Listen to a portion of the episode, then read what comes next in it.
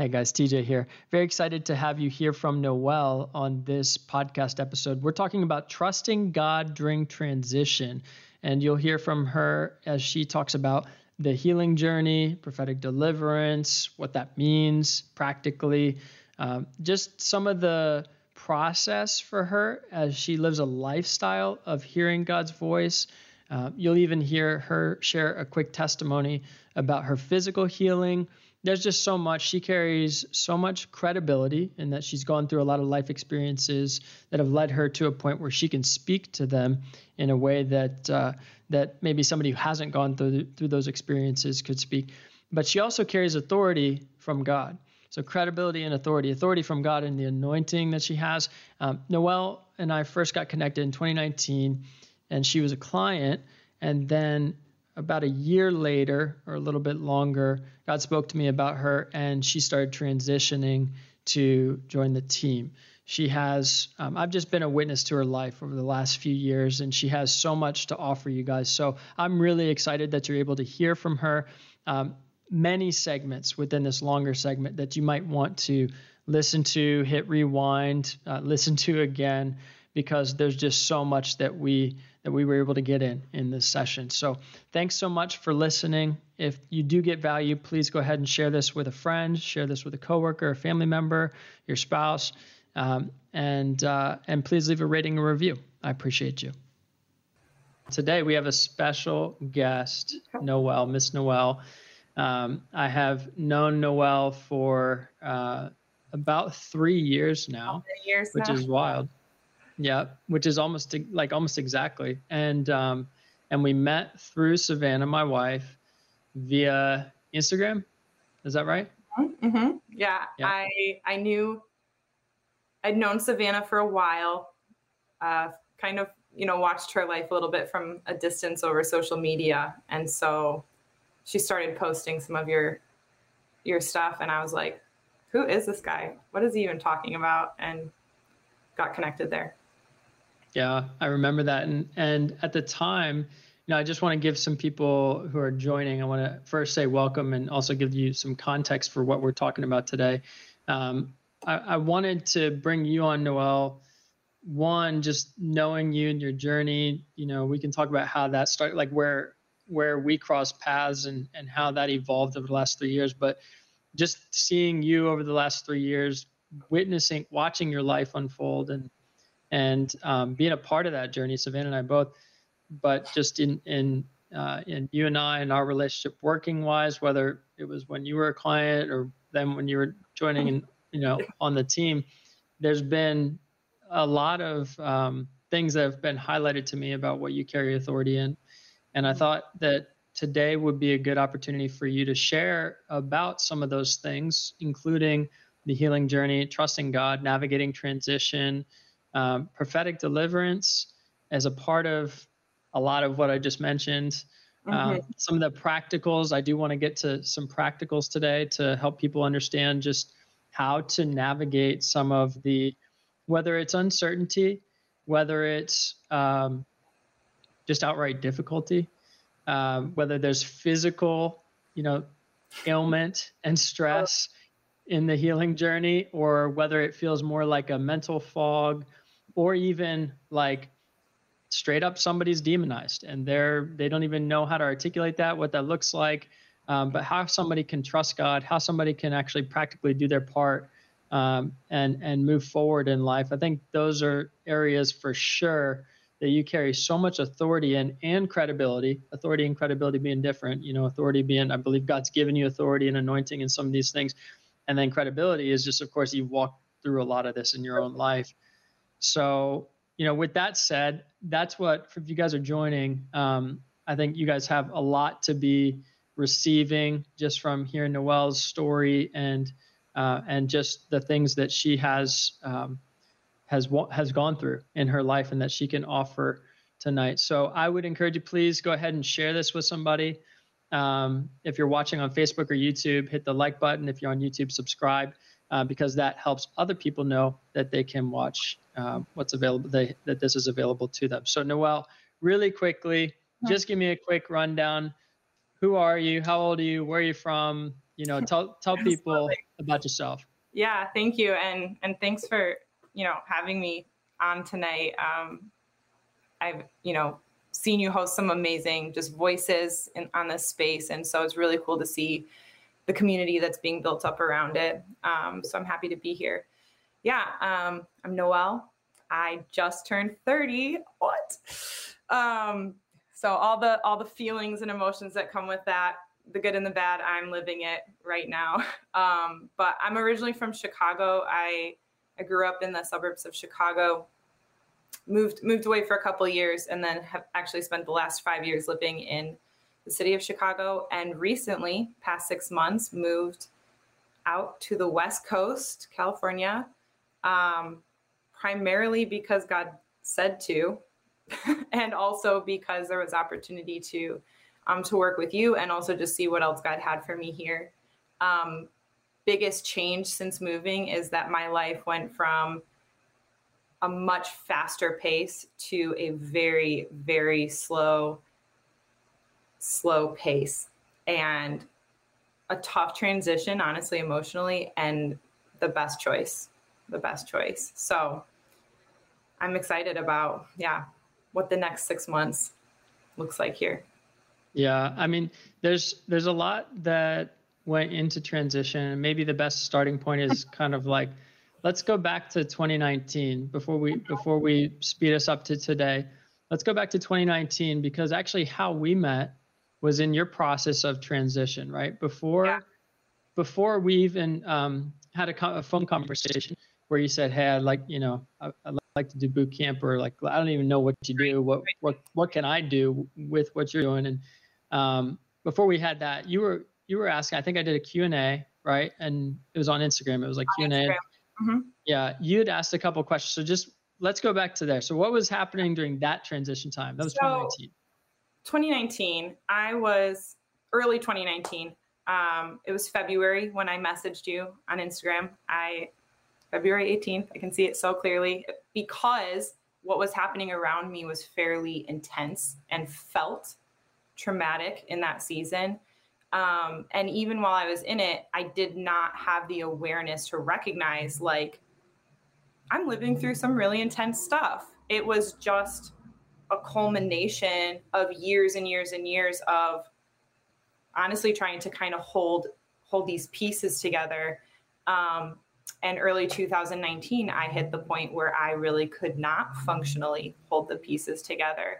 Um, so early 2019, I had just lost my job. Um, I'd been working in the nonprofit space and very suddenly, out of the blue, no longer had a job, no longer had an income.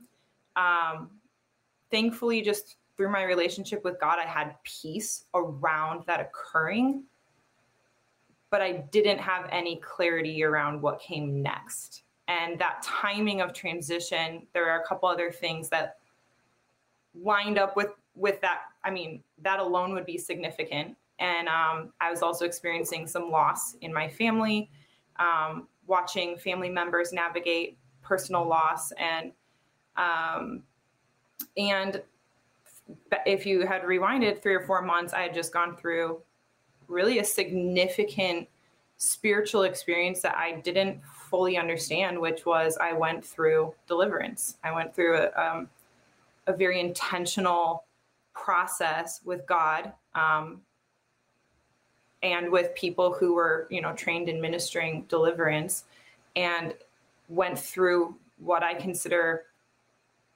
a significant directional shift in my journey with freedom. And so I had experienced deliverance. Four months later, lost my job and kind of had this blank space to go, I don't know what to do with this. I don't know how to build from here and at the same time honor what I know God is doing in my heart. Like I know there's a healing journey. I know he wants to heal past experiences, current experiences, and I know he's called me to something um like great. And yet I don't have the tools or the skill sets to take a step forward. And so I reached out to you over Instagram. I was like, what do I do? And um, you very graciously responded via Instagram, via IG, like a step by step of here's what I would do. Like I would look at X, Y, and Z with your current job, like learn from it, be willing to receive from others and from God, um, and let Him speak to you clearly about um, how to take the next step. And it was, I needed someone to hand me a step by step thing that I could follow because I couldn't really sort through um, all the unknowns on my own. I think that part is key, right? When and hang on one second because I want to make sure my my mic is still good. Yeah. Um, so when so I think that's key because when things seem heightened emotionally, mm-hmm. right?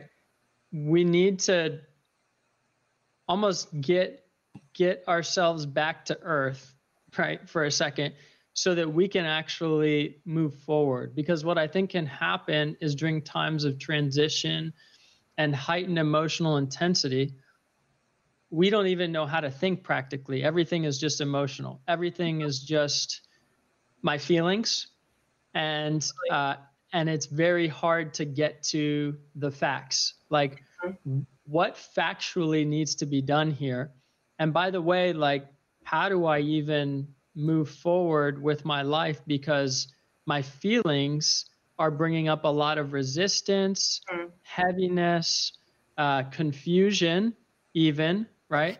So, just maybe like a couple practice. That was the first time of, of real transition that we crossed paths. Right. I think I gave you a couple like, hey, you know, the first question I remember asking was something to the effect of, hey, like, you know, why did you even take that job in the first place like what was it what was your intention originally and has something changed between then and now have has anything factually changed mm-hmm. between then and now and i'm just paraphrasing from memory but one of those revisiting questions like that just one can change our perspective to help us get more clarity and actually have in our feelings more peace yeah right? When we say, wait a second, I actually signed up for this reason, but now I'm here for this reason, and they're not the same.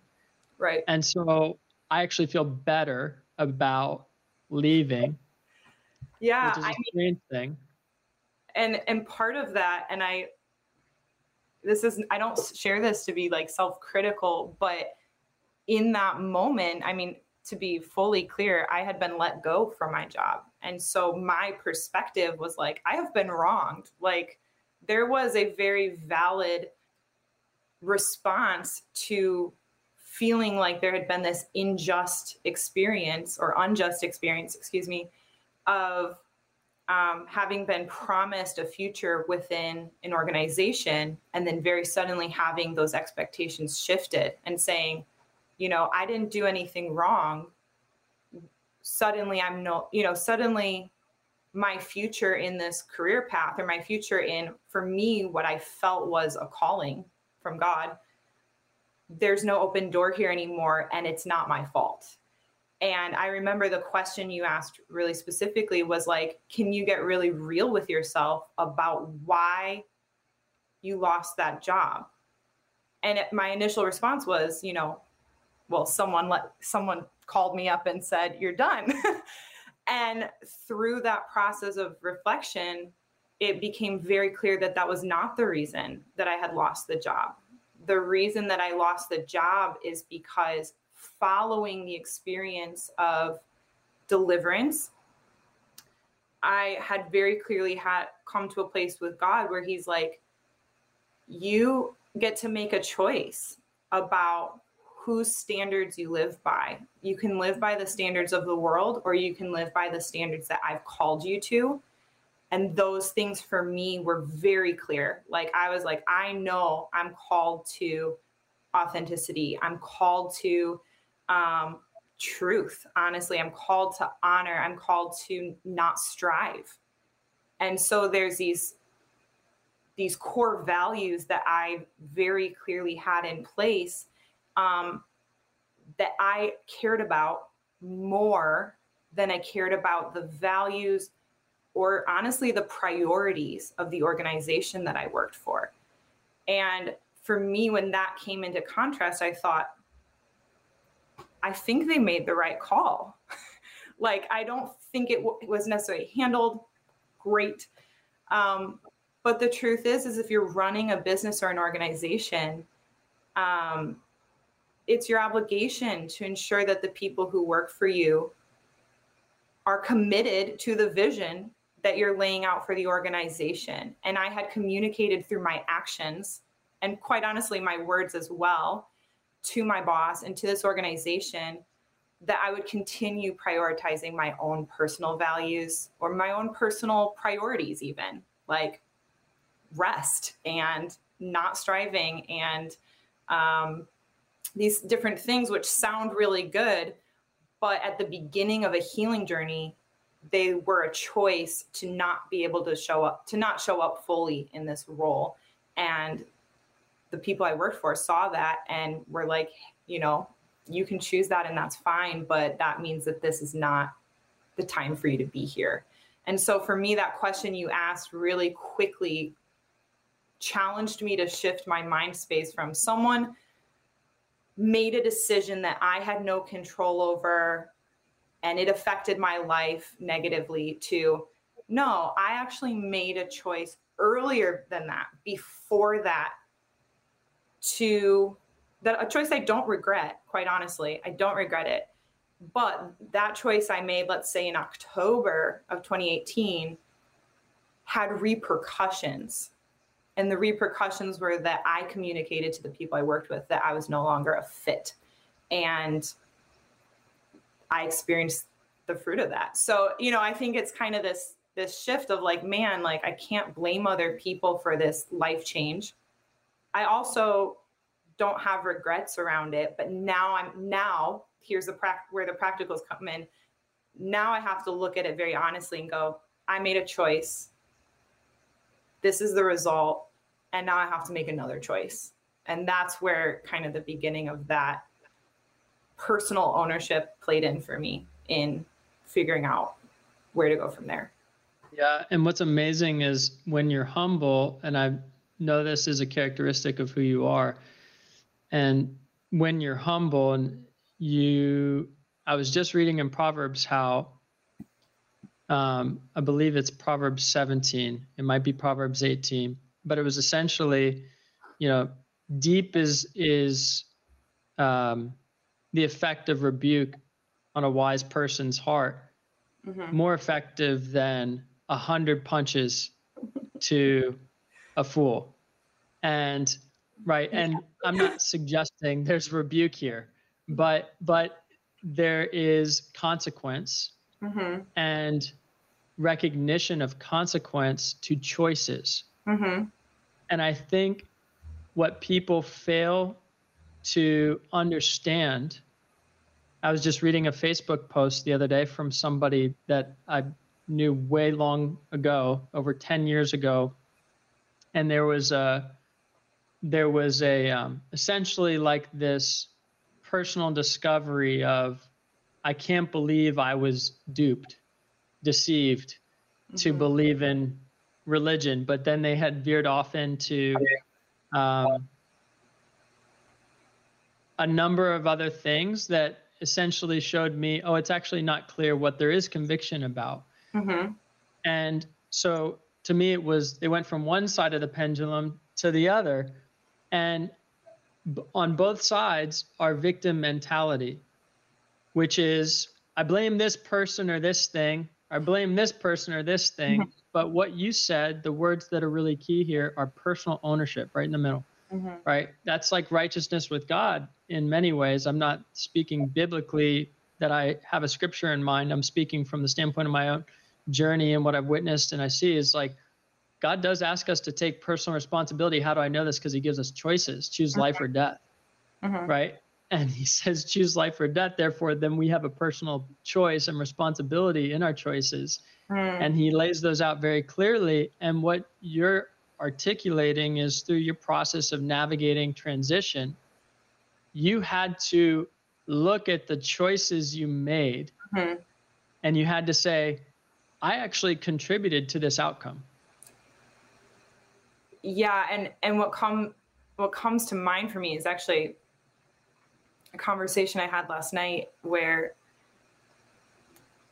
it's the I we were talking about the idea that if you go looking for justification for your feeling of being victimized, you will find it.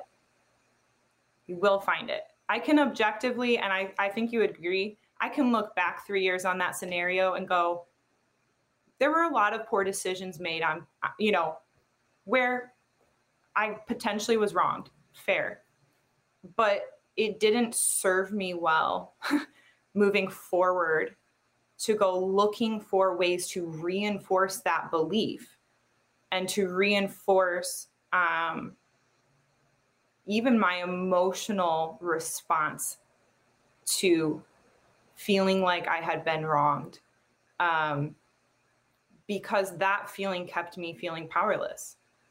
It, it reinforced, like, well, if I didn't have control over keeping or losing my job, how do I have control over anything else in the future? How do I have control? How do I know someone will hire me again? How do I know that I won't lose that position or opportunity? And it becomes a cyclical belief of what opportunities are available. And truly, I mean, this is really the core of it. We're talking about beliefs about others and beliefs about ourselves, but what we're really talking is beliefs about God and saying, is he really not in control of this scenario? Is he really at the whims and mercy of another decision maker in your life who who can just blindside not only you but the Lord? And the answer is absolutely not. And and that was something really significant that I experienced at that turning point was um, a, a mentor of mine had told me, you know, I was the job was stressful.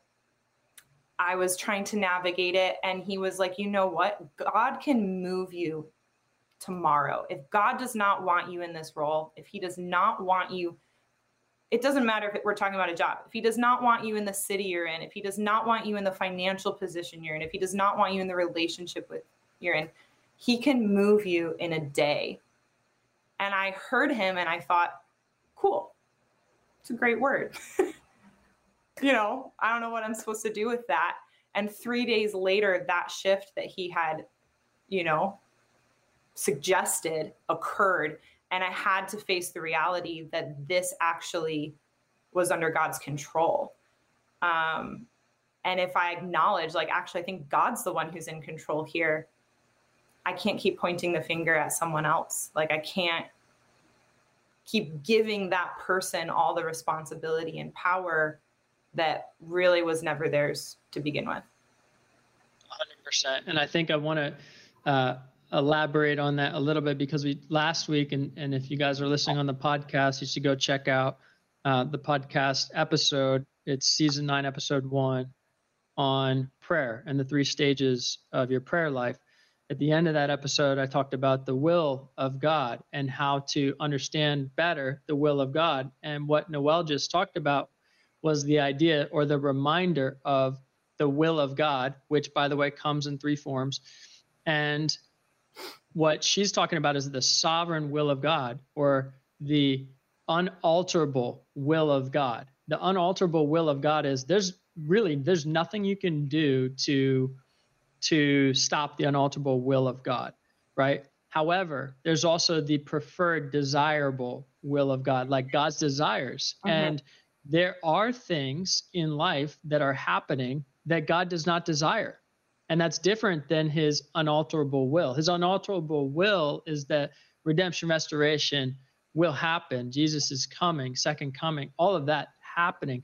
But his desire, I mean, he's not happy that people are suffering. That's not his desire. He doesn't he doesn't find joy that he had to send his only son to uh, die on the cross so that we could be reconciled and in relationship and connection with him. However, that was his unal- unalterable plan.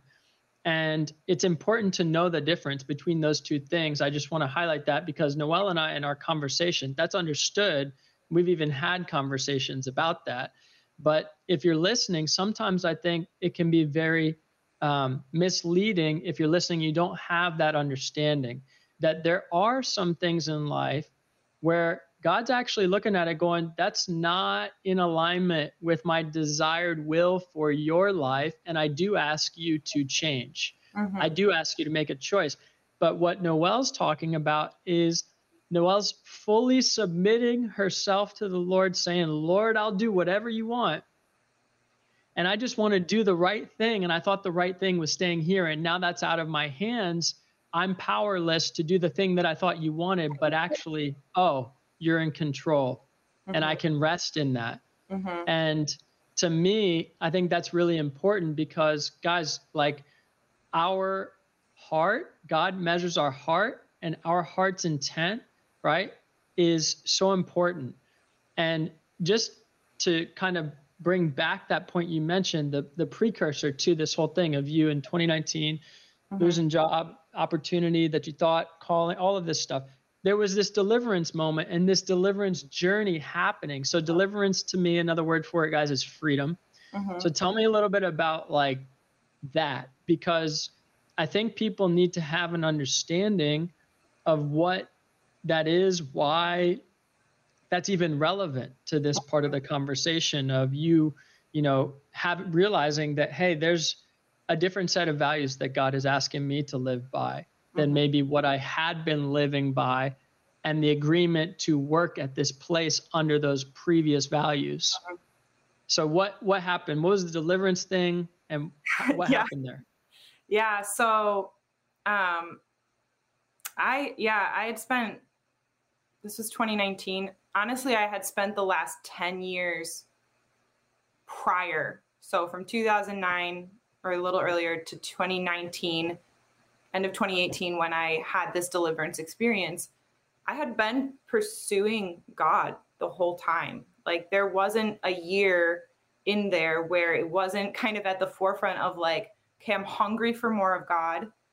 Um, I want to experience his fullness. I know he has more in store for me. Um, and I'm not quite sure. Again, once again, kind of this question mark for me of like, how do I walk it out? And there was this belief that I think, you know, I've just always had this understanding, but I think through relationship with God, He's revealed it in increments. Um, and from listening to pastors or teachers or mentors this understanding that life with Jesus looks like something. Like it looks like something that there that he has freedom in store for his people. And I would hear this growing up and I'd hear this as I got older like he wants to set us free. And I would think like okay, well I have some freedom. Like I I I had experienced physical healing in my life. I had experienced emotional healing um, I had, you know, seen him do amazing things in person on mission. Real quick. Yeah, go ahead. Real quick. Physical healing. Like yeah. people don't know what that so tell me very like what's the 1 minute physical healing story? Yeah, um, I grew up with, you know, a form of epilepsy, very small seizures in my brain that you would never know I was having a seizure, but it affected my ability to concentrate, to regulate, you know, processing, social settings, learning at school, etc. Um, it caused a lot of pain in life because of just all the emotions that come with it. I was in high school trying to navigate a healing journey, medication, doctors, the whole thing. And um, around that 2009, 2010 time, I got connected to a community that followed God wholeheartedly, believed in the Holy Spirit, believed in signs and wonders, and um, got prayed for multiple times. No idea which one worked. I don't know. It could have been in my room alone praying to God.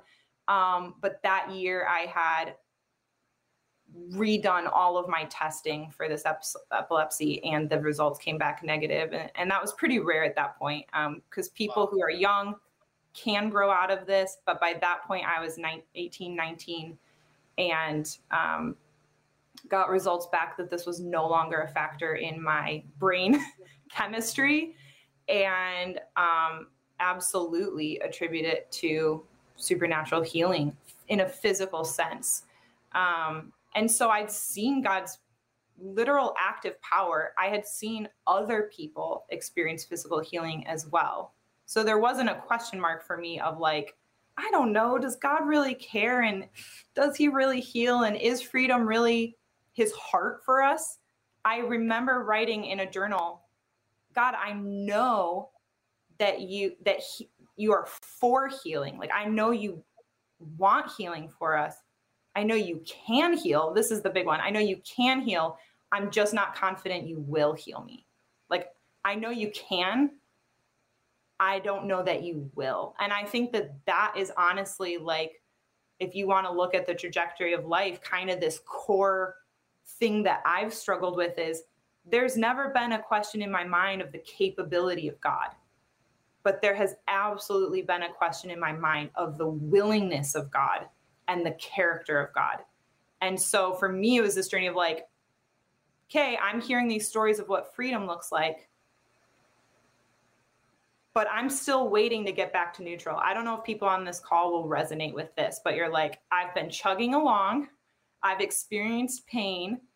I spent all of this energy, time, money, resources, effort just to get back to neutral, like just to get back to ground level, just to not be exhausted, just to not be in pain, just to not have like relational crisis. And I remember bringing this to God and saying, this doesn't add up. Like, this is not the gospel that I've read. Like, your gospel says you're going to, you, you have life and life abundantly for us. And yet I'm experiencing like this is what you're saying and this is what i'm experiencing.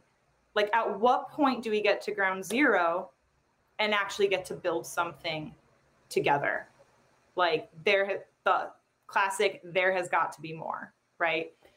And so i hit a point in my life where i was like i have been cycling through the same roadblocks the same issues. Most of these were emotional, most of these were mental health related, anxiety, um, like feeling like I could get close to neutral, but I could never get ahead, belief systems. And honestly, I didn't have a language for a lot of it. I was just like, I'm tired of struggling.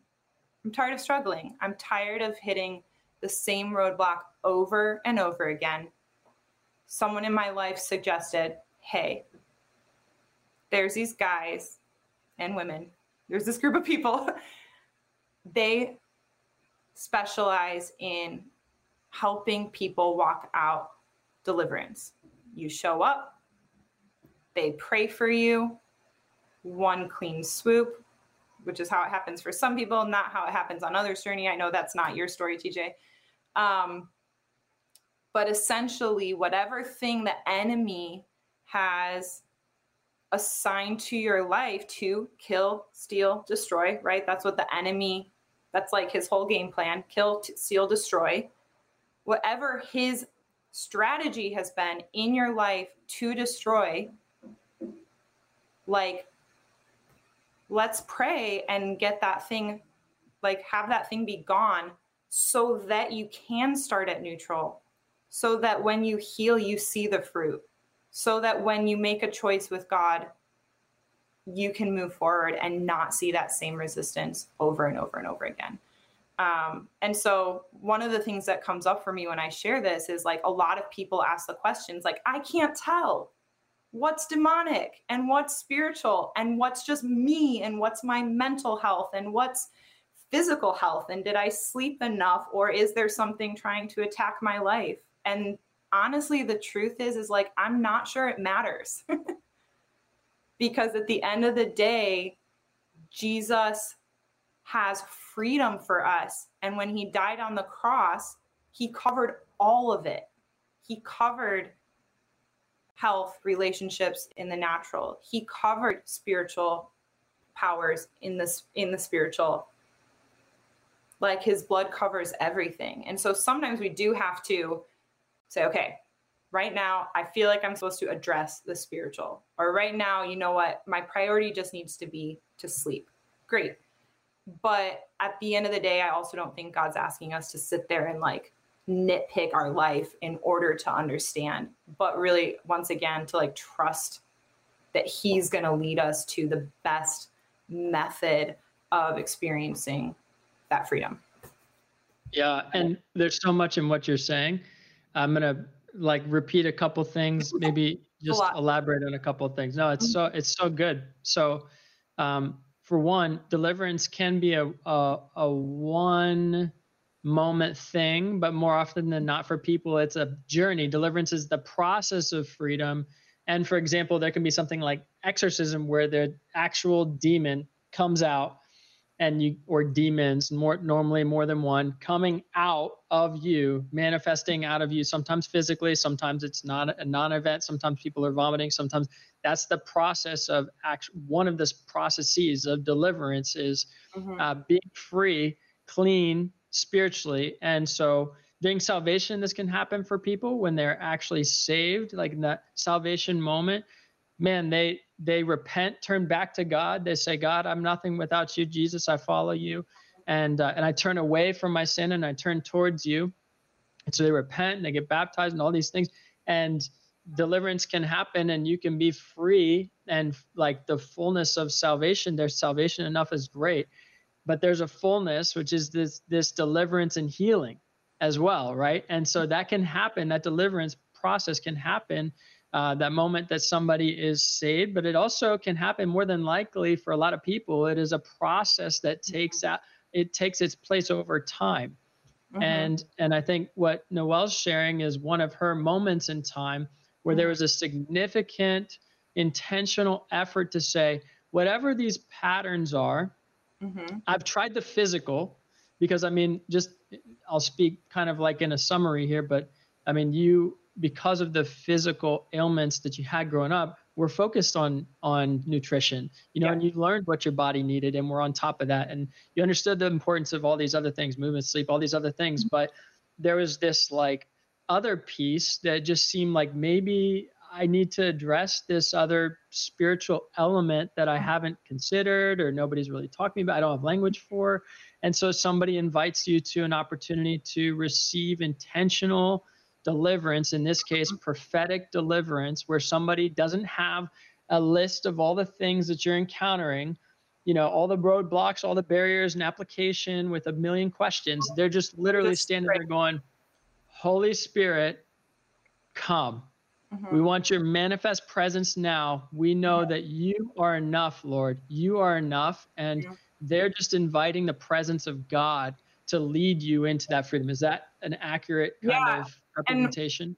And one thing I want to note as well for people listening, because this topic can get very, you know, people like, uh, I'm still figuring out how to engage with it. If you follow Jesus, I can, I would bet that you've experienced deliverance at some level, in some way. If you've ever had that moment where you're feeling fear, anxiety, tension, or you're feeling that overcast pressure and darkness, and you're like, ah, Jesus, I need your help.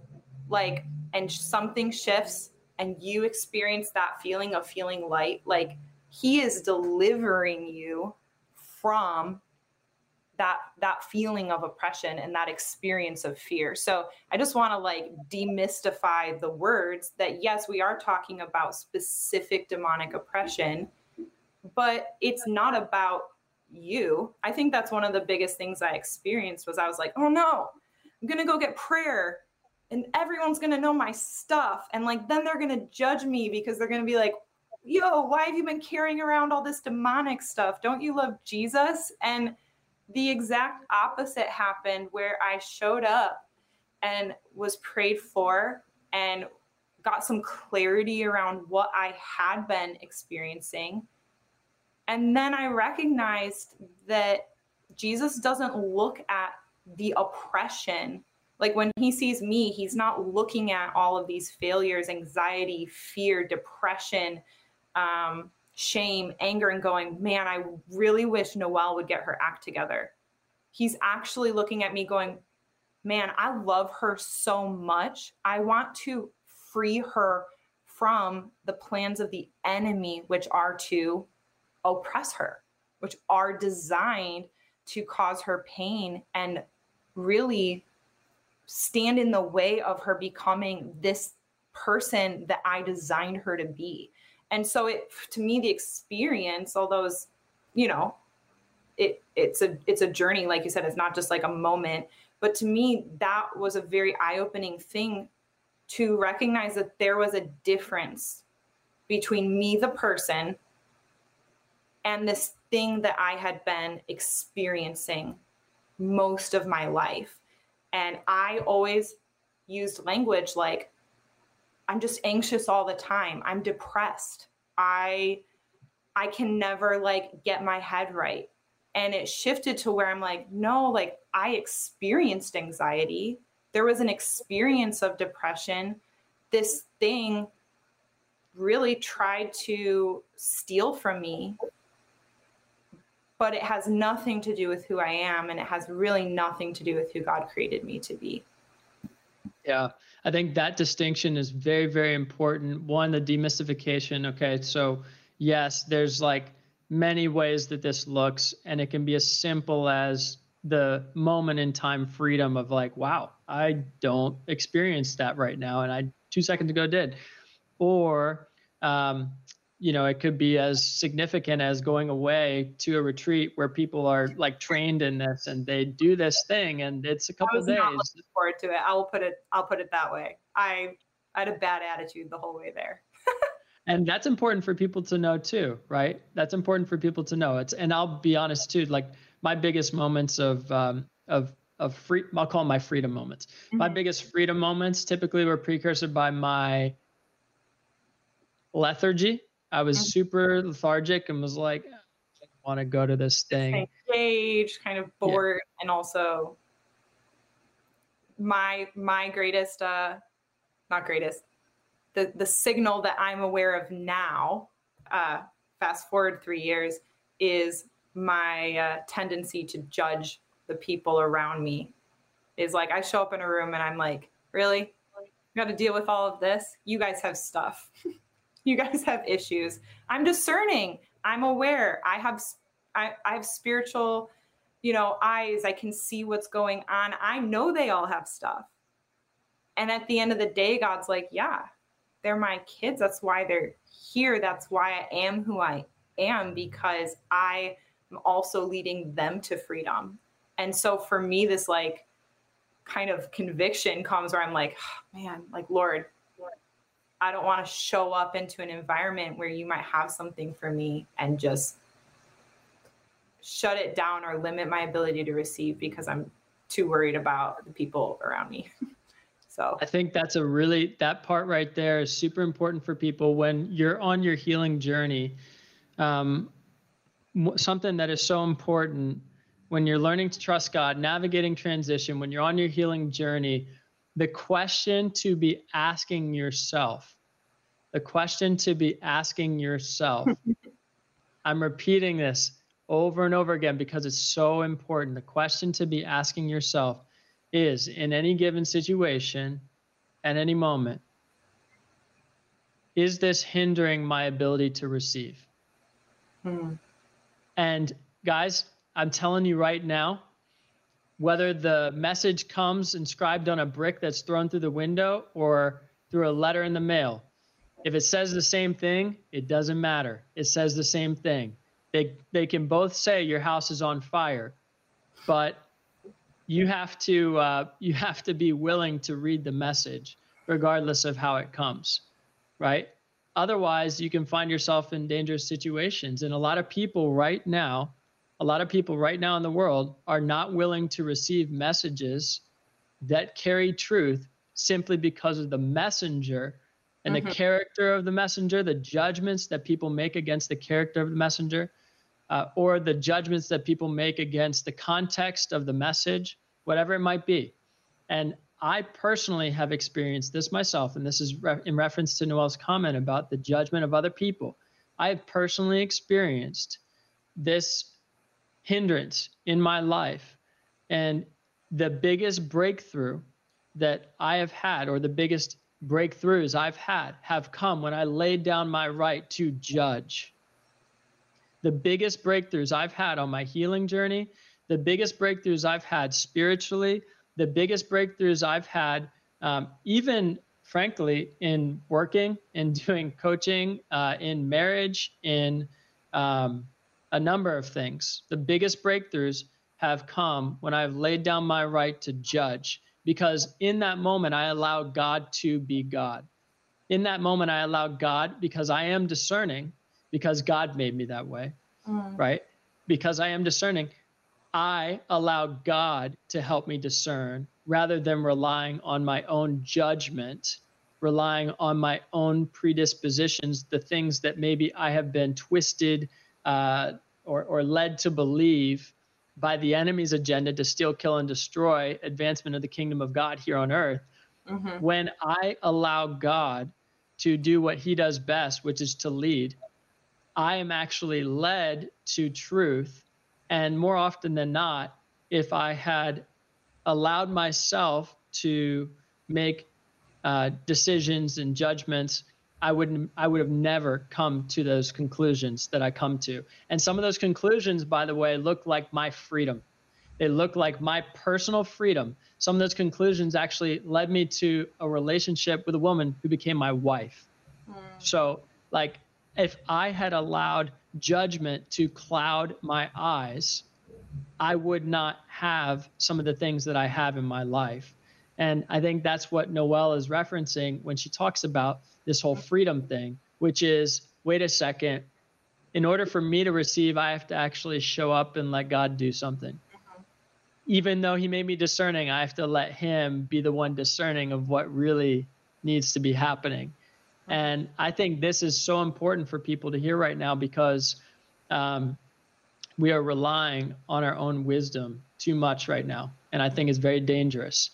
Um, we're relying on our own wisdom based on what we see and hear in the natural with our physical eyes and our physical ears.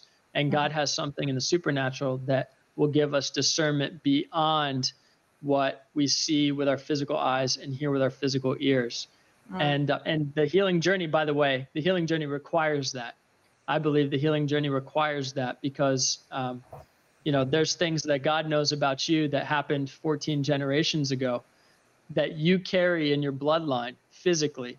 And until you receive the blood of Jesus, you don't actually have those things uh, reconciled to Him, and and you can bear the consequences, and it can be very difficult. I'm speaking from my own personal experience. I'm not projecting on anybody saying that anybody uh, has that, but it's these are the things that we need God to show us and lead us into into truth. So, so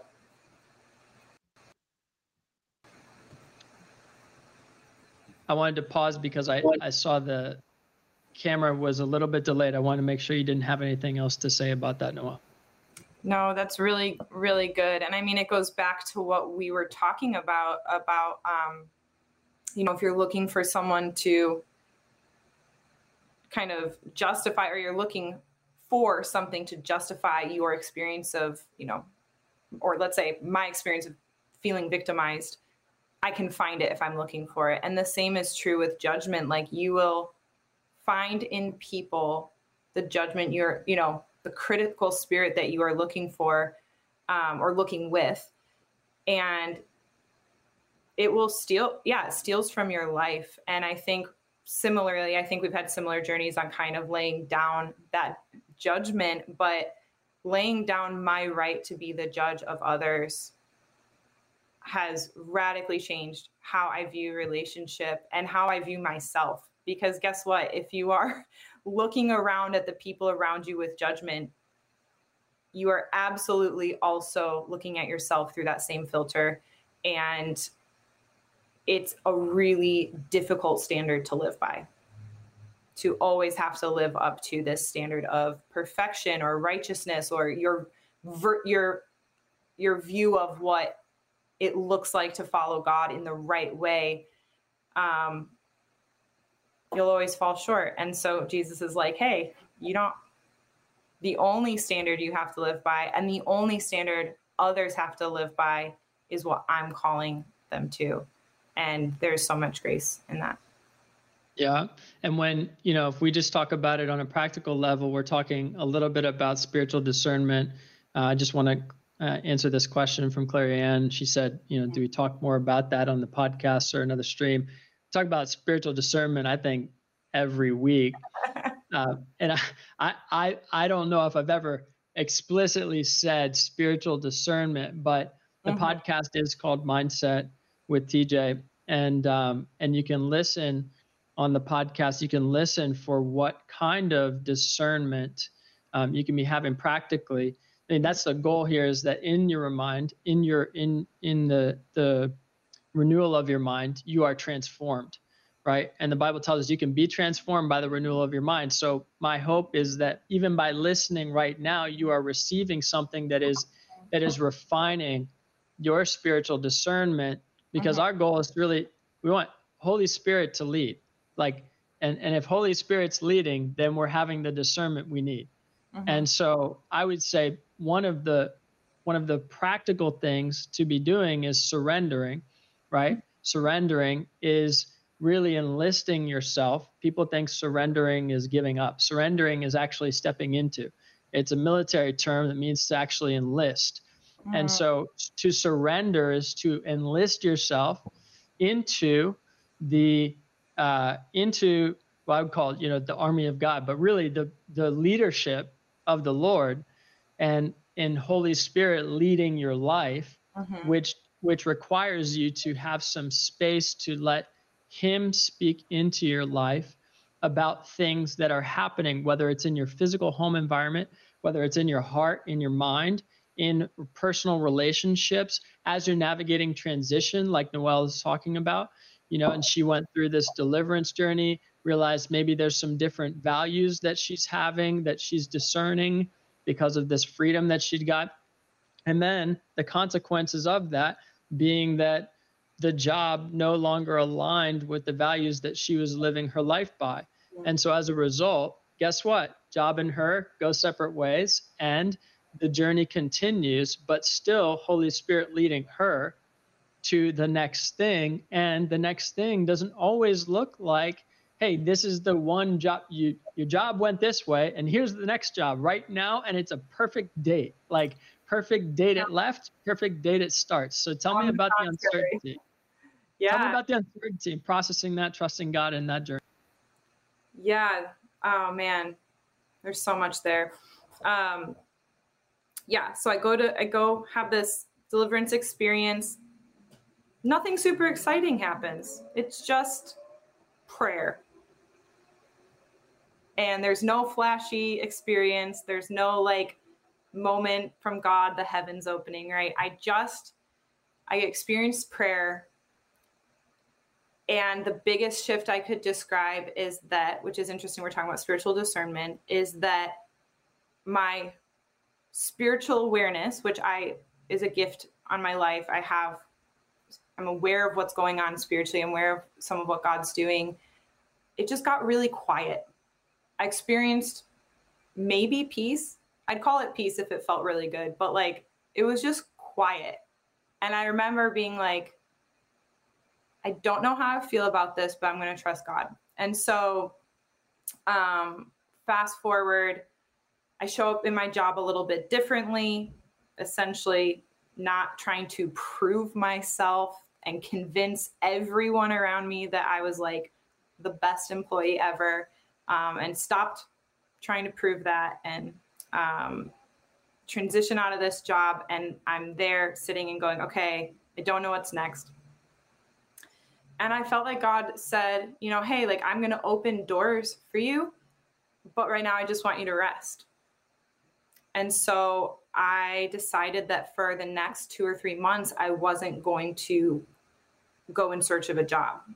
I wasn't going to um, really like go online, job search, email everyone I knew, you know, work my net network. I was just going to rest. And that was really easy to say the first couple weeks. I think I slept for like a few days on end.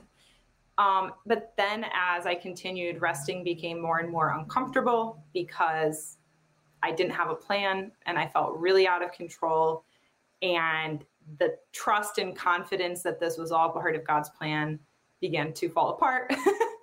and I suddenly realized like something needed to change, um, or I wasn't going to, you know, have the finances to pay for my life. And so, um, I think the scariest thing for me in that process was feeling out of control and feeling like I didn't know how to solve the problem in front of me and wanting to honor God through the process, but not really having a solution. So that's when I, I, I asked, um, well, I started talking to TJ about working together, and then I very quickly told him, never mind.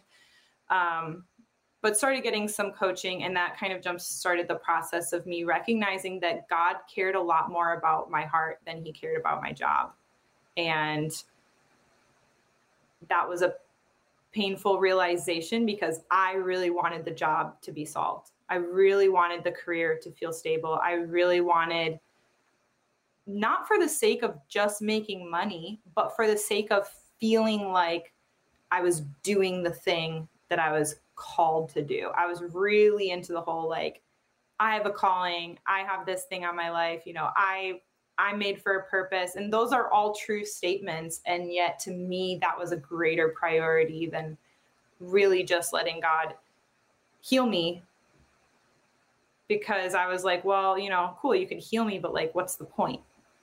You know, and that in itself very much showcased that I had some work to do around my self value. and um, so that jump started the process of recognizing that maybe Chicago you know, was not the best environment for me. Um, and slowly going on this process of surrender where I had to let go of the idea of what I thought God wanted my life to look like and really what I had built up my life to look like um, and surrender it because I had to make the decision that um, that submitting fully to God was more important than feeling like I had it together in other areas of my life. Yeah, so I'm hearing you started recognizing maybe the things that you'd set your eyes to physically or the things that mattered to you in the natural weren't uh, as important as what God was showing you in that process of you trying to pursue those things. Mm-hmm. So it was like, hey, I know you really want this, like you really want the car, Mm-hmm. You know, it's mm-hmm. like almost like a parent telling their child, it's like, I know you really want the car. I know you're 16. I know it's the time to get a car. Yeah. And I know everybody else is driving. Mm-hmm. But I actually care more about the fact that you are invested into mm-hmm. the way that we do things around mm-hmm. here, which is maybe how you treat your parents mm-hmm. how you treat your siblings, how you treat yourself, mm-hmm. how you choose to use the car. Uh, mm-hmm. maybe it's just the fact that you are taking care of business at school. You know, I think about a parent being like, I know you want the car, but it's all these other things that matter before the car because the car is a responsibility in and of mm-hmm. itself. And with it comes so many other things. And so before that thing are these other things. And I just want to talk about that for a minute. And it's like in our 16 year old self, we're going, nah, that's, I just want the car, please. yeah. I mean, that describes it. Like I was, you know, living in a really amazing city surrounded by amazing people who were all kind of in this like momentum phase of their career. And I had just, you know, finished a job in a really high intensity environment, you know, was public speaking all over the place. And I was like, that's a sign that I am, you know, doing something of value.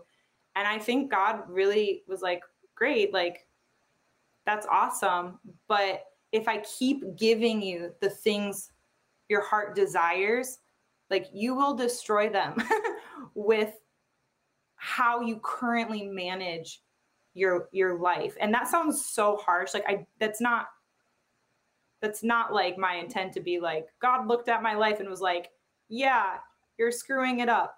But he knew that my current pattern of life was to control everything that came into my sphere. Like, con- I controlled my relationships, I controlled my family dynamics, my friend dynamics, my work dynamics, you know, with great intentions. And God was like, you know, hey, like if I keep leading you into these good things, you will not get to experience the fruit of them because, con- like, the control that you're approaching this stuff with isn't benefiting you, you know? And so I had to kind of recognize that and go, oh, like, it's only worth having the things that I desire if I can do it in a way that actually lets God bless them, like actually allows God to bless it. And that looks like what we were talking about last week or what you shared last week, right? Like approaching life with that open hand and saying, I'm ready to receive, but also when it's time to receive, I'm going to keep my hands open and allow God to do what he wants to do and not have to control it in order to feel safe, protected, you know, secure. A hundred percent. And that strategy of control is what we use when we're trying to protect ourselves from core wounds that we've experienced in our life, uh, like traumatic experiences over mm-hmm. time that we haven't healed from. I do want to answer a very quick question. Uh, there's a question about does God have feelings? If you believe we're made in the image of God, I do. We do.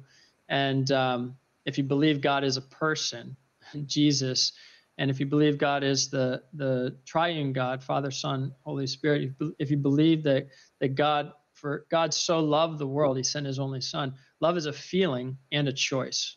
Love is a feeling and a choice. And I do believe God has feelings, and we're we're talking about God the Father, talking about God the Son, Jesus, and God the Holy Spirit, uh, triune God in one, one true God, and that God having feelings or affection for His children, right? And so that understanding is foundational to having a relationship with God. But many people won't understand that if their relationship with God came through religion or through parents who never showed or had healthy emotions. So I think it's very important to understand that as a foundation when we're talking about all of this stuff because Noelle's very much talking about God's affectionate heart towards her. She has the foundation and understanding that God has a character. God's not this uh, cerebral thing, nebulous thing. He's a person.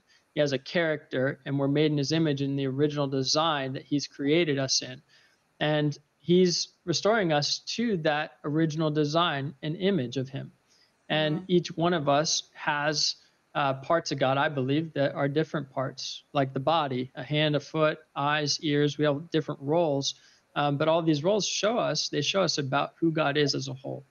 And so if you're listening and you're saying, gosh, you know, this makes sense to me, but like I don't understand God the Father thing or this affection towards somebody, like how can God have feelings about your life or even how can God consider your decisions? Well, it's because God's a father and he cares deeply about his children and he wants to be included and acknowledged in all things. Wow. And so when you invite God into your life, when you say, Jesus, I turn from the ways that I've been thinking and living and I want to actually follow you. I want to submit my heart and follow you.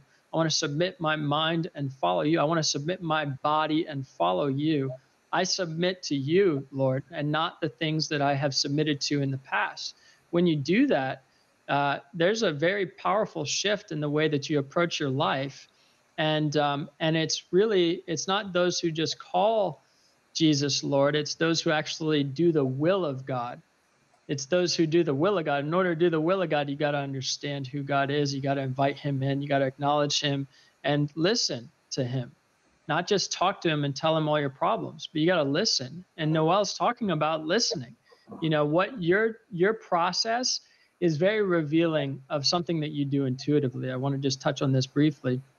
But your process is very revealing of something you do intuitively, which is listening to mm-hmm. God right? And I think it's so important to highlight this because people don't even have an understanding for what that means, Noah, like as a lifestyle. You know, people go to church to listen to somebody talk about God.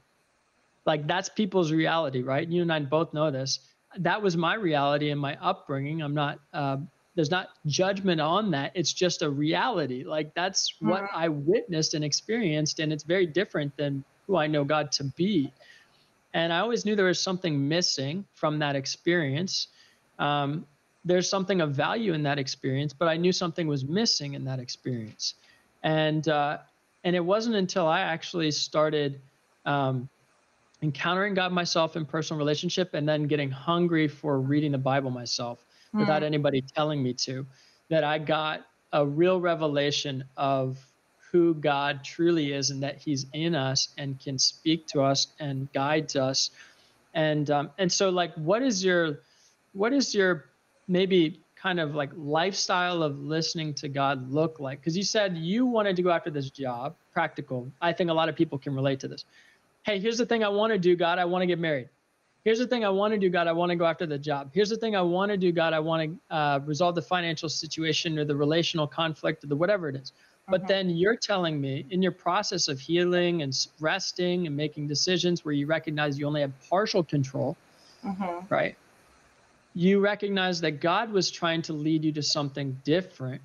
He was leading you to recognize that there was value in rest mm-hmm. and value in assessing how you assert control in your life. Mm-hmm. What does that process even look like to, to hear God? Yeah, it's a great question. Um,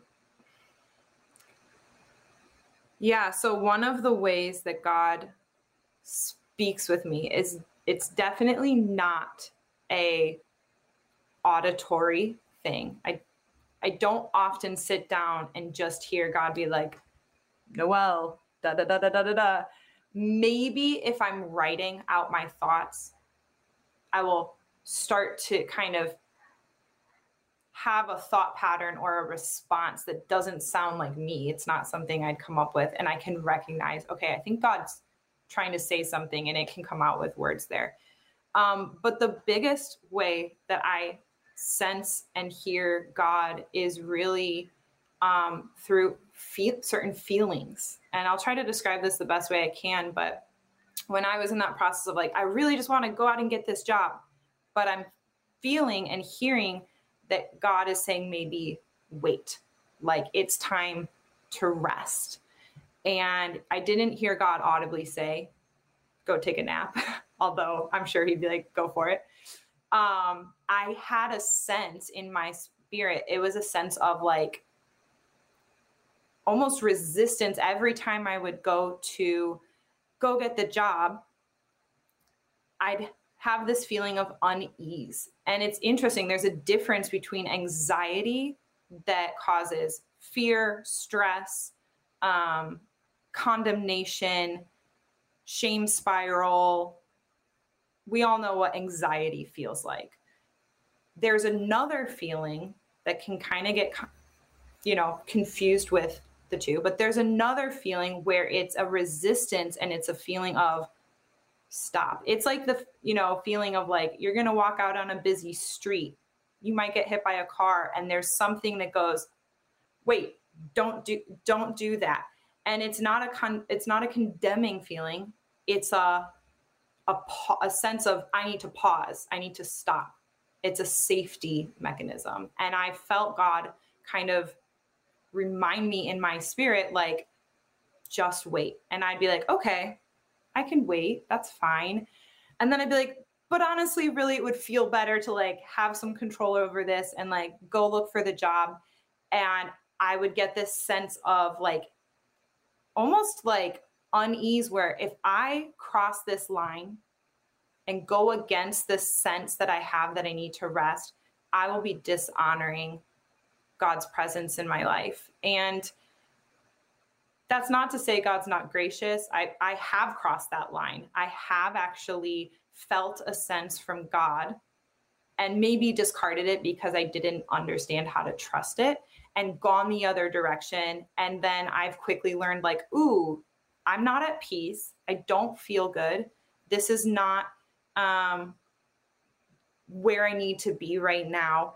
Okay, Lord, please help me understand how to recognize your leading um, because I don't want to make choices, even in my day to day, that um, go against really what where there's peace and what you have for me. And so it's been a trial and error of, okay, I recognize this leading. I think it's from God. I'm going to try to follow it. Okay, actually that's right. Like I'm I feel a sense of peace. I feel his presence because I chose to follow his leading rather than step into my own striving. And over the years that has become easier and easier to navigate um, because now it's pretty easy to tell when I'm like hardcore into striving and being like, no, God, you can just take a back seat because I've got this. And he's like, well, you can try. And um, it doesn't go well. so, yeah, it's yeah, not. Element, well, there's an element that you're talking about of timing.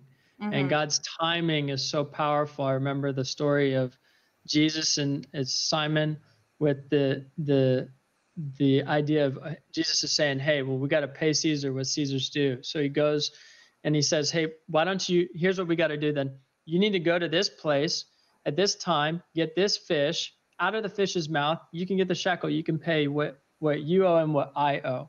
Mm-hmm. And why does Jesus do that? Because he hears what the Father tells him. Mm-hmm. Jesus, being Jesus, he could have just said, "Ta-da! Here's the shekel," but he says, "No." go to this place at this time, this fish, and in this fish's mouth mm-hmm. is the shekel. It's the recognition that God's provision is perfect in mm-hmm. its timing when you're listening. Mm-hmm. And when you're listening, that's what Jesus was always doing. He said, I just do the will of my Father. I'm just listening. Mm-hmm. I'm listening and obeying. I'm listening and obeying. He spent so much time with his Father. He's our Father, right? And he's, he's listening and obeying and that's so important to understand is like what Noelle's talking about is cultivating the practice of listening and obeying and guess what how many times in a relationship with somebody do you have to listen for not only what they're saying but mm-hmm. also to trust that what they're saying mm-hmm. is trustworthy and I, like, I mean i think i think that brings up even just a really practical point that like in my life today, right? I'm 30. I've been following God my whole life, heard his voice for that same amount of time. Even today, to me, the kind of alarm bell of I need to go rest, I need to go step away is if I'm having a hard time hearing God's voice. If I can't discern what's him and what's me what's my anxiety what is he saying you know that's not his heart for me to be in a place of chaos. And so i go oh there's too much noise in my head. I need to step away. I need to go quiet my mind. I need to go on a walk. I need to take a nap. I need to take 30 seconds to breathe so that there's stillness and space for God to speak if that's what he wants to do. And I think that a lot of times, myself included, I'm waiting for this voice from God to overcome my anxiety or overcome the chaos in my mind, which he can do. But I'm unwilling to recognize like that same noise, that same chaos is actually limiting my ability to hear God and make space for Him to speak. And so it's kind of, we're talking about personal responsibility, it kind of shifts that from I need God to come in and solve the chaos in my mind to I need to take control of the chaos in my mind so that I can honor God's voice in my life. And I would say, like, if you're struggling to hear God's voice, then that's an amazing opportunity to quiet your mind and quiet your spirit, to listen to a worship song or to get outside and go on a short walk because God does want to minister to you in that moment. And you have the ability to create the space for him to do that. Yeah, and I think that's really key for people to know is that you do have the ability. And somebody also mentioned earlier, you got to balance the physical and the spiritual. And by the way, they're both like nefesh is a reference to your soul, which means neck. It's a physical thing in the Bible. It's Hebrew word. And when you are referencing spiritual, you are referencing physical as well. And one of the elements of the physical that Noelle's talking about is like rest and separation and recognizing boundaries. Those are important. But guess what? And I want to touch on this because Noelle talked about hearing God's voice and the feeling that she gets. I want to touch on this. It's really hard to hear God's voice when your body is screaming at you because you're not sleeping or mm-hmm. because you're not eating enough. Like a lot of people that I will have conversations with, they think that they're healthy because they're under eating, because maybe they're living a more uh, stagnant or dormant lifestyle. Um, but what they don't realize is how much energy their brain needs and mm-hmm. how much energy their lifestyle requires and demands of them. And so they undereat. And then they end up having their body malfunctioning. And it's really important to understand the separation of these three things. You can find it in Thessalonians, but it's really we have a three part, just like we have a three part God, Father, Son, Holy Spirit. We have a three part body being. Okay, so we have a body, a soul, and a spirit.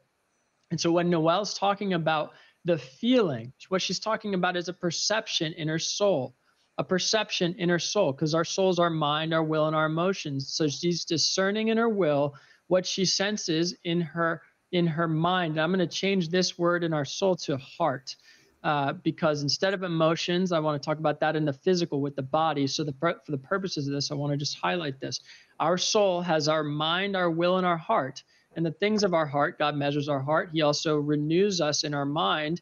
And so he uses Holy Spirit to join in our spirit and to influence what we can discern in our mind and in our heart for the choices and desires that we have in our life from the spirit through our soul to our body. In other words inside out influence. And that's what she's mm-hmm. talking about is the feeling that she's getting because a feeling is different than your emotional visceral response that you get in your body. The emotional visceral response you get in your body is what happens when you see a lion and you just freak out. Your body shoots cortisol and adrenaline and you have an emotional response and you get fear that is what an emotional response of fear is fight or flight, oh my gosh, survive. That's how our bodies are designed. But a feeling of fear that comes from the world outside in now, a feeling of fear is actually a conscious choice to remain in that emotional state. It's a conscious choice to remain in that emotional state. Now it's influencing the mind. So now you watch that scary movie at the movie theater, you saw that scary thing happen. I don't recommend watching scary movies. You're you're just inviting demonic things in your life. But you watched that scary movie at the movie theater. You had that emotional, visceral response in your body, cortisol, adrenaline. Okay. And you saw that thing pop out of the closet and it surprised you, it scared you in the movie. Then you go home three hours later. You open your closet door. It's three hours later. You have no reason to have an emotional visceral response now, but you have fear before even opening that door, before even opening the closet door in your own safe, private home, you have fear because there's a conscious choice in your mind that you've come into agreement with based on an emotional experience that you had. And uh-huh. that that thought is now influencing your perspective of closets are bad. Closets bring fear. That's an agreement that you've now made because of the things that you've allowed to enter your mind from the outside world outside in you are now being being influenced. And when people say don't make decisions based on your feelings they're saying don't make this don't make decisions based on the things that you see in the world that are influencing your feelings. Here's the difference. When god influences your mind which changes your perception right and that attaches to your emotion your heart desire and the will for your life, wow, you actually make decisions in the world that look different than other people might make, right? And so, for example, Noelle might make a decision instead of being fearful because she's been told by somebody if you don't have a job you're going to die or you're not going to get a job ever again or you're you're going to be broken on the street and unhappy and all these things of failure. Instead of doing that, she's actually listening to Holy Spirit. And Holy Spirit is influencing with scripture. Holy Spirit influences our mind, our choices, our heart, our desires and our will and we are then making decisions in the outside world under the influence of Holy Spirit, who knows all, sees all.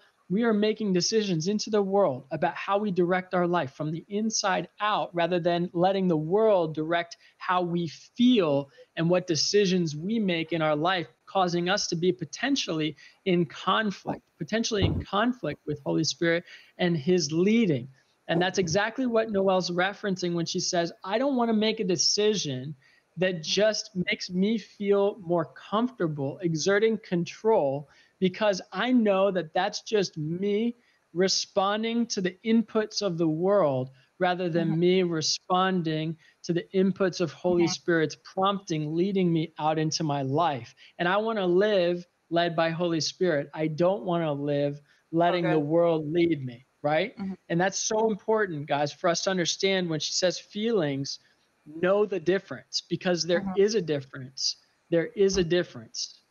Yeah. And, you know, I'm seeing Gail's comment here about being in a season of learning how to discern God's voice um, and how to not, you know, how to feel emotions while not letting them control you. And I think that that's a such a good differentiation is emotions are not the enemy. It is okay to feel emotions.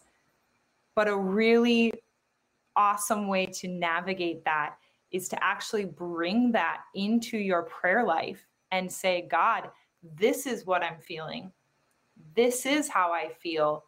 But I'm willing to let your truth supersede the truth of what I'm experiencing.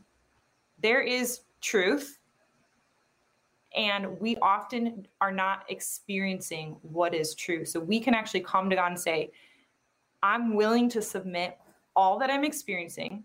Like, guys, me losing my job was a very intense, real experience. There was a reality where one day I had a paycheck and the next day I did not. And so there was an opportunity to say, you know, and I did not handle this perfectly by any means, but eventually I got to the point where I was able to come to God and say, okay, the reality is that I am afraid and I have stress and I feel overwhelmed by not knowing how to navigate this. And I would rather have your wisdom. I'd rather have your peace. I would rather have your ideas around what's true here. Um, and the verse actually that came to mind before we even hopped on this was in Galatians 4.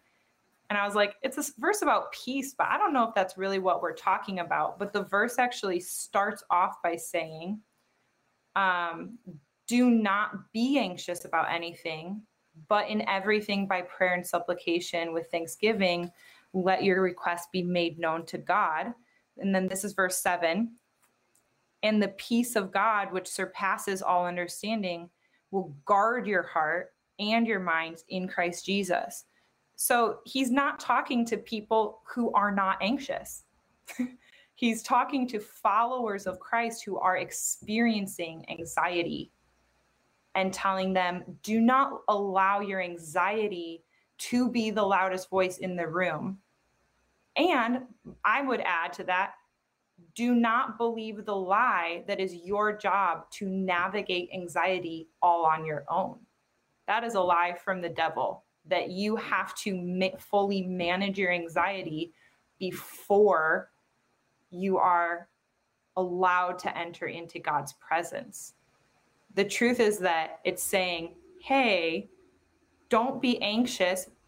Instead, bring all of yourself, including your emotions, to the foot of the cross and allow Jesus' peace to be the thing that guards you from anything that would come to harm you. And that includes all of that exterior, external stuff.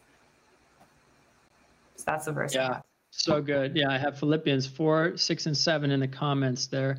And guys, I, I think something that's important is to recognize peace is guarding, which means there's an attack, right? Mm-hmm. Like that we know that that there's attack. And like to walk through life not expecting that is not respecting the enemy, which in the art of war, that's like rule 101 is you don't have to you don't have to bring honor to the opposition, mm-hmm. but respect the opposition, right? The opposition here is the kingdom of darkness coming against you, and that is a reality.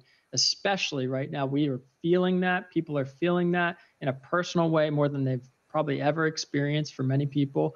And you have to recognize that there is a reason for a guarding to happen. And guarding, you don't guard something that does not have an expectation uh, for an attack or siege or something mm-hmm. that needs to be to be guarding. Yeah. Um, so and, uh, recognize, and it has to be of value. Like whatever, you wouldn't guard something that doesn't have value. And so recognize that you have value and your mind and your heart, your will, your soul, your being, your body, your spirit, right?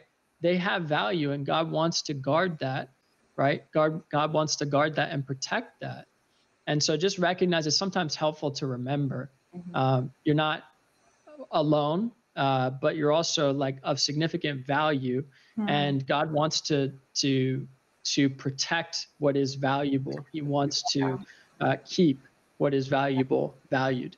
And, and if, uh, and um, if it's okay with you, I'll just pray right now because I know there's some people on this call uh, resonating with it. I know some people will be watching this live stream later and, you know, be like, okay, great. Like, now what?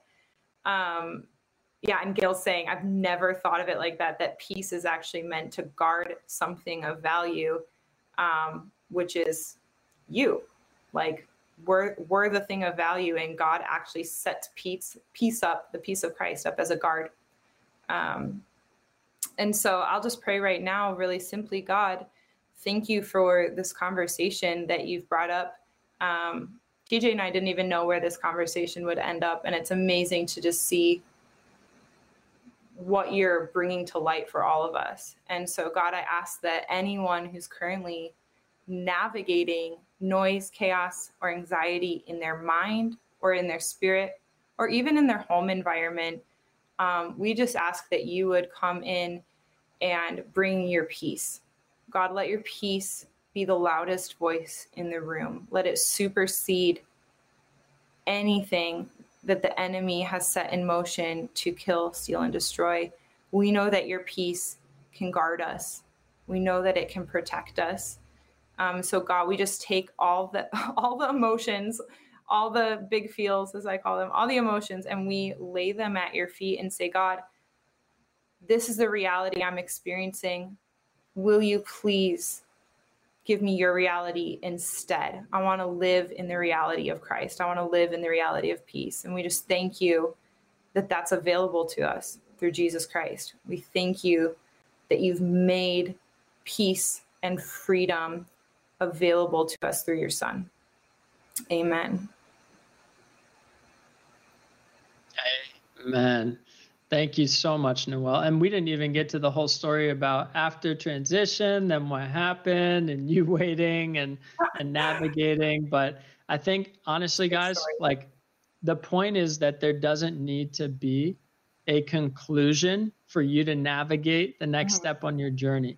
Okay, like the point is the now and the process is the best and most important part because we are not promised the the the end result mm-hmm. here right you know one job to the next to the next we don't even know if we have five well, minutes from and i would i would just you know wrap this whole conversation up by sharing that you know fast forward three years and i can't say that life looks so incredibly different than it has but the confidence and the security that God has led me into as a result of this journey is greater than I've experienced in the past. I don't have all the answers around career, and I definitely don't have all the answers around um, hearing his voice perfectly all the time. But I do know that he leads us well And that's something that I've realized is like, wow, I'm not even fully responsible for leading myself. Like, God is so faithful. He's going to be the one to ensure that um, I have what I need, that I'm led into his presence, that when I show up in his presence, he meets me there. And I think that that, you know, a few years down the line to be kind of the culmination of this big transition is like, I can't even point to career wins as the outcome, but I can point to God's presence and say it was worth the uncomfortability of going through significant change and and letting him be the one to lead. The things that he builds inside of us the foundational things i believe are more important than the other things that maybe other people will eventually see mm-hmm. right? And i i struggled with that for years of like god nobody's seen like the stuff you've done in my life. It's not even like is that honoring? Like is that like when i say nobody's seen like that should be that should be evident for people to see like mm-hmm. I, I know i feel it. I know i've lived it. I know i've had these miracle moments but like what for what? Like it's not just for me but he's he's perfect in mm-hmm. his time amen he is absolutely perfect in his timing so just trust trust whatever season you guys are in there's a fall after fall comes winter and after winter comes spring and after spring comes summer. And guess what comes after summer? Fall. And then winter, and then spring, and then summer. and we all have different seasons. But guess what? They're repeating. Like some winters are longer, some winters are shorter. Some summers are great, some summers are hard. Right? There's there's just it's the story of our journey. And mm-hmm. and our journey is not we I don't think we ought to be asking for our journey to be easier, although that is a fair prayer. I've had that prayer. I was like, oops. but I think we ought to be asking, like, Lord, what do you have for me in whatever time I'm in right now? Mm-hmm. Like, right now, what do you have for me right now? Because this is what I have. I have right now.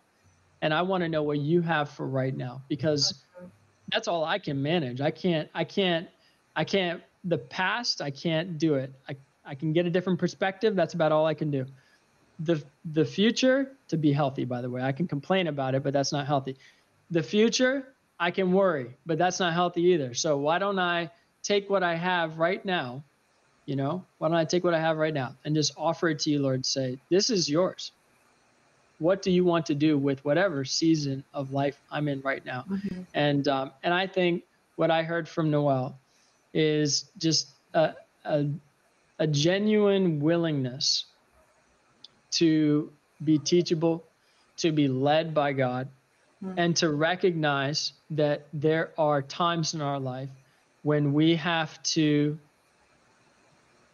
seek to understand how we've contributed to the situation we're in and what is our part to take the next step, right? Mm-hmm. And what we can leave in God's hands. So I think for sure you know, rest was a key for her journey and what she needed. But for other people, guess what? Rest might not be the key for you. You know, maybe rest has been the key and maybe it's turned into being lazy. And now you actually have to turn on the gas and like actually go for something. You know, mm-hmm. that that could be your season. Uh, but I think for everybody, learning the foundation of like the reality that God wants to work on the heart and work on the mind, and that those are of high value and importance to Him, that your soul is of high value and importance to Him, as is your body, but that your soul uh, and the renewal of your soul, the restoration of your heart, the renewal of your mind, and the mm. desires aligned with His desires for your life, that is of the utmost importance for the plans He has for you, for sure, no matter where you are, no matter what journey you're on. Um, and if you guys have any questions, I 100% invite you to either send a message um, and, and you can write in the comments, you can tag one of us, um, or you can send a message and just ask us for, uh, for more details about anything that we've covered today. So, Noelle, thank you so much. You have been a huge blessing to Savannah and I in our lives. Um, I this story could continue for another five hours on this live stream. I'm ready for dinner. yeah, I think it's time to eat and um, and also let everybody else let everybody else go for their evening. So thank you so much for being here. Yeah, thank you.